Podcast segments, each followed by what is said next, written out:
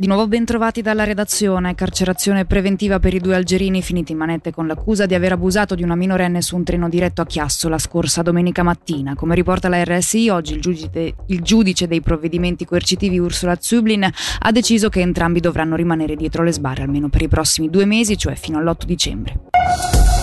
A causa del cantiere della galleria ferroviaria di base del Ceneri è emersa la presenza di sostanze nocive nella, nelle acque di falda nei comuni di Capriasca e di Sant'Antonino.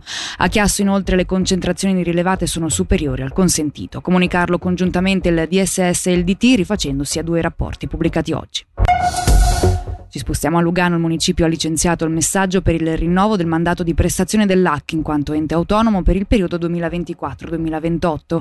Questo prevede in particolare la creazione di un nuovo settore dedicato alla musica grazie anche all'integrazione delle competenze oggi attive presso la Fondazione Lugano Musica.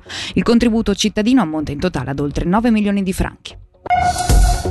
Per l'hockey non è il momento di cercare il capro espiatorio né di puntare il dito contro qualcuno, dobbiamo uscirne come gruppo. In sintesi è questo il messaggio lanciato da coach Luca Gianinazzi alla vigilia della partita contro il Berna domani sera alla Cornera Arena.